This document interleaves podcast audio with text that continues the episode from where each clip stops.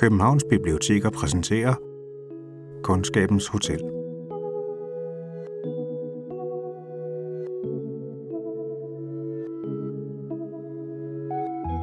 Litteratur kan lindre. Når vi mister modet, bliver bange, taber ansigt, så står romanerne som tålmodige klipper i reolen, klar til at tilbyde ord for alt det svære, og til at fortælle os, at vi ikke er alene. I denne lille podcast-serie zoomer vi helt ind på lindringen og giver jer en scene fra litteraturen, hvor den træder frem. I scenen møder vi mennesker på desperate steder, hvor de er ramt af utilstrækkelighed, tab og skam. Men lige der, hvor fundamentet ryster allermest, møder de den udstrakte hånd, som kan løfte dem væk fra afgrunden. Ingen kan hjælpe alle, men alle kan hjælpe en. Velkommen til Litterær Lindring med Anja Brygman.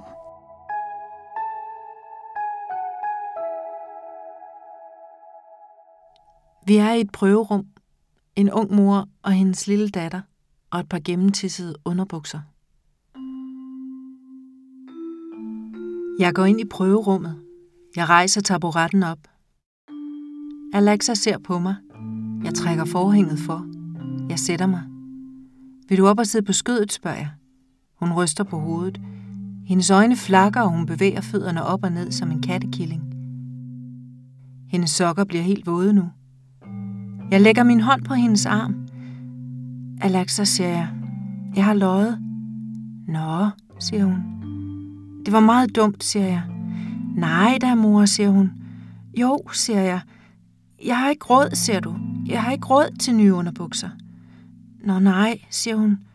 Jeg vil bare være sød mod dig, siger jeg. Du er sød, mor, siger hun. Men så gav vi penge til ham tiggeren, og Alex han betaler ikke mere, siger jeg. Det skal nok gå, siger hun. Men så er jeg nødt til at se ned i gulvet. For det her, det er netop det sundhedsplejerskerne taler om. Hvem skal trøste hvem, siger de. Og nu er det omvendt. Alexa siger, så, så, men hun kommer ikke nærmere. Jeg kigger op gennem håret. Hendes mund er en lille streg. Hun klapper mig på hovedet med en stiv arm.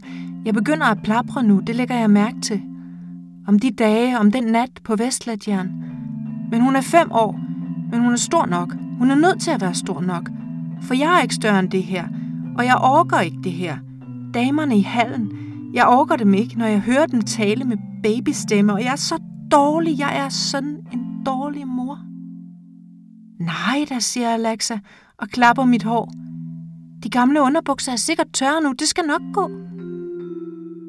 Hendes tøj ligger overalt. Jeg ser op, så åbner hun munden. Så peger hun. Der er to sko på den anden side af forhænget. Tredje gang man forstyrrer redden, kommer morerne aldrig tilbage. Tredje gang man går under, drukner man. Det har jeg vidst hele livet. Undskyld, siger en mand. Hvem er den mand? Kom ind, siger Alexa. Men jeg har ikke stjålet. Det har jeg da ikke. Nu trækker han forhænget til side. Han ser ned på os. Vi ser på ham. Undskyld, siger han. En mand med skæg. Alexa træder et skridt tilbage, men hun kommer ikke over til mig. Ikke helt. Hun er så usikker. Han har en ternet skjorte på. Alexa visker, hvem er det, mor? Men jeg ved jo ikke, hvem det er. Hvordan kan nogen vide, at jeg var ved at stjæle et par underbukser? Og Alexa, hun ser så nøgen ud i den dynejakke. Det var ikke min mening at lytte, siger han. Så han har lyttet. Jeg prøvede bare skjorter inde ved siden af, siger han. Han peger på sin skjorte. Han har lyttet.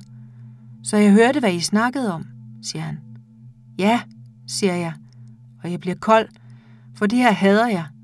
Vil han nu melde mig til en eller anden, til sundhedsplejerskerne, til politiet? Undskyld, siger han igen.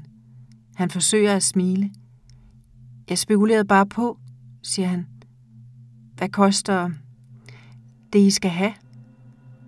Hvad et par underbukser koster, siger jeg. Hans ansigt bliver rødt. Og vi har jo bare, og jeg har jo bare snakket, men han har hørt det hele.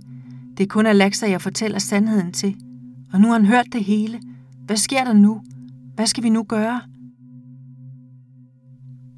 Jeg tænkte bare på, om I kunne tænke jer at tage imod den her, spørger han. Han rækker noget hen mod os. En 200 kroner seddel. Der er stille nu. Ingen julesange. Jeg hører alle lyde. Hans åndedræt. Alexas dynejakke. Hun bevæger sig. Det er måske for lidt. De koster måske mere. Det er sikkert for lidt, siger han.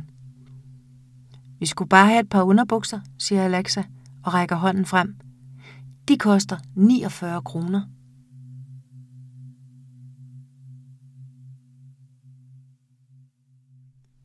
Ingvild Rishøjs vinternoveller står hjemme i min bogreol, og det er måske en af de øh, få bøger, jeg har, der indgyder håb.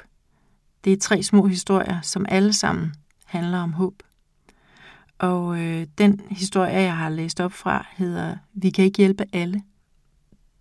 Den her scene, den bliver hos mig, fordi at jeg føler sådan en stor omsorg for den her mor, og jeg kan føle hendes desperation.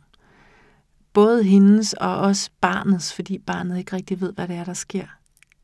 Jeg, jeg oplever, at Ingvild øh, Rishøj skriver den her dialog så fuldstændig perfekt. Med alle de her forbehold. Altså, hun cutter sætningerne op. Altså, det er hele tiden sådan nogle små registreringer. Jeg går ind i prøverummet, jeg rejser taburetten op, Alexa ser på mig. Det er sådan helt filmisk, hvordan hun ligesom går til det. Og så hvordan, at når hun begynder at plapre op og sådan noget, hvordan at sætningerne bare tager hinanden, og der er knapt et punktum. Så man får den her følelse af, at nu vælter det hele over. At den her mor, hun er så kontrolleret, at det er små bidder, hun hele tiden forholder sig til. Hun deler det hele op i små sekvenser, noget hun kan håndtere, noget som på en eller anden måde er overkommeligt. Og i det øjeblik, hvor det hele slipper, så er det som om, at det vælter ud, også rent sprogligt. Det hele, det vælter bare ud. Og så er det, der bliver stille. Da de der 200 kroner kommer, kommer på bordet, så er det som om, at der er en pause i det hele. Der er et ophold. Og der er ingen julesange, og der er bare fuldstændig en sådan helt skærpet sanslighed omkring at kunne høre alle lyde. Og det betyder jo også, at hun hører det uden om sig, og ikke kun de der stemmer indeni, som siger til hende, at alt er forkert, og hun er forkert, og alt det her, der ikke er lykkedes hende. Men hun lytter til sit barns lille åndedræt. Og så tager hun imod pengene til sidst jo. Dengang jeg var ung, så øh, skulle jeg skrive en opgave i filosofi og valgte at skrive om Knud Ejler Løstrup, en dansk filosof fra øh, 50'erne, som skrev, at den enkelte har aldrig med et andet menneske at gøre, uden at han holder noget af dets liv i sin hånd. Og det er bare blevet hos mig siden, som sådan en form for eviggyldig påmindelse. Og nogle gange så tænker jeg også, at forvaltningen af det ansvar på en måde er det vigtigste, vi har at forholde os til i vores liv. Hvad vi er for hinanden, at det er den vigtigste opgave i verden. Og det kommer helt vildt uendeligt tæt på lige præcis det her ansvar, når man har børn. Og jeg tror, at de fleste forældre, de kender den her følelse af, at man står der, og man holder sit barns liv i sine hænder, og alt, hvad de måtte blive til, og hele deres fremtid, og altså, hvordan hele deres barndom skal være. Og man er så meget i tvivl, og det er så usikker grund, det her med at være med andre mennesker så tæt, som det jo er i forældre-børn-relationer tit. At man famler sig frem. Ligesom den her unge mor også famler sig lidt frem. Hun har ellers været så meget i kontrol. Hun er den voksne her. Faren han er ikke særlig voksen, og hun sørger for det hele. Hun sørger for at prøve at, at styre det her med tisseriet, give Alexa klistermærker og sådan noget, for at få hende til at holde op med at tisse i bukserne. Hun laver alle aftalerne med børnehaven. Hun vasker tøjet. Hun sørger i det hele taget for, at det her barns liv kører nogenlunde, selvom hun ikke har nogen midler til det rigtigt.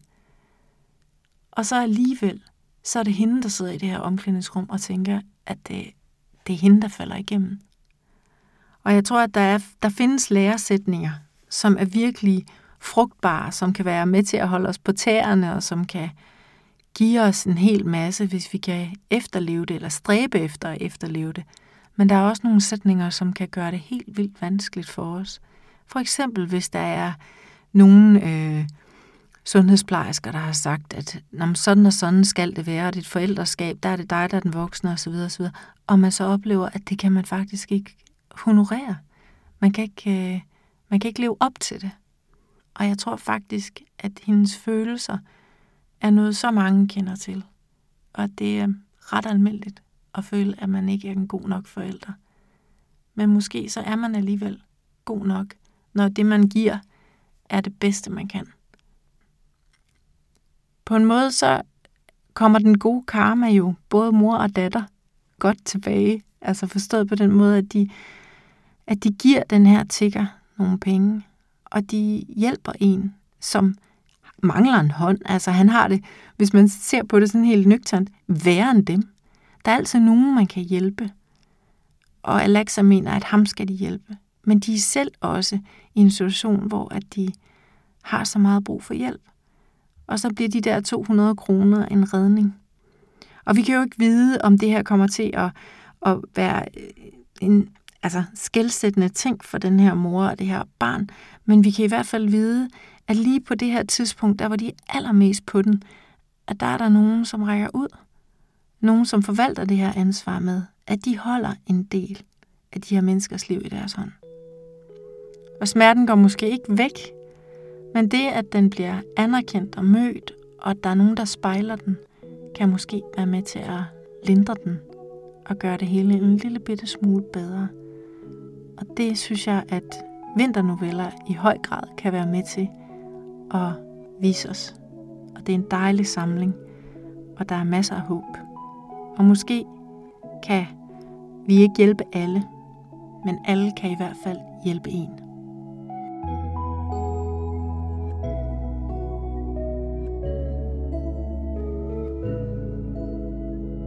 Du har lyttet til Litterær Lindring med Anja Brygman.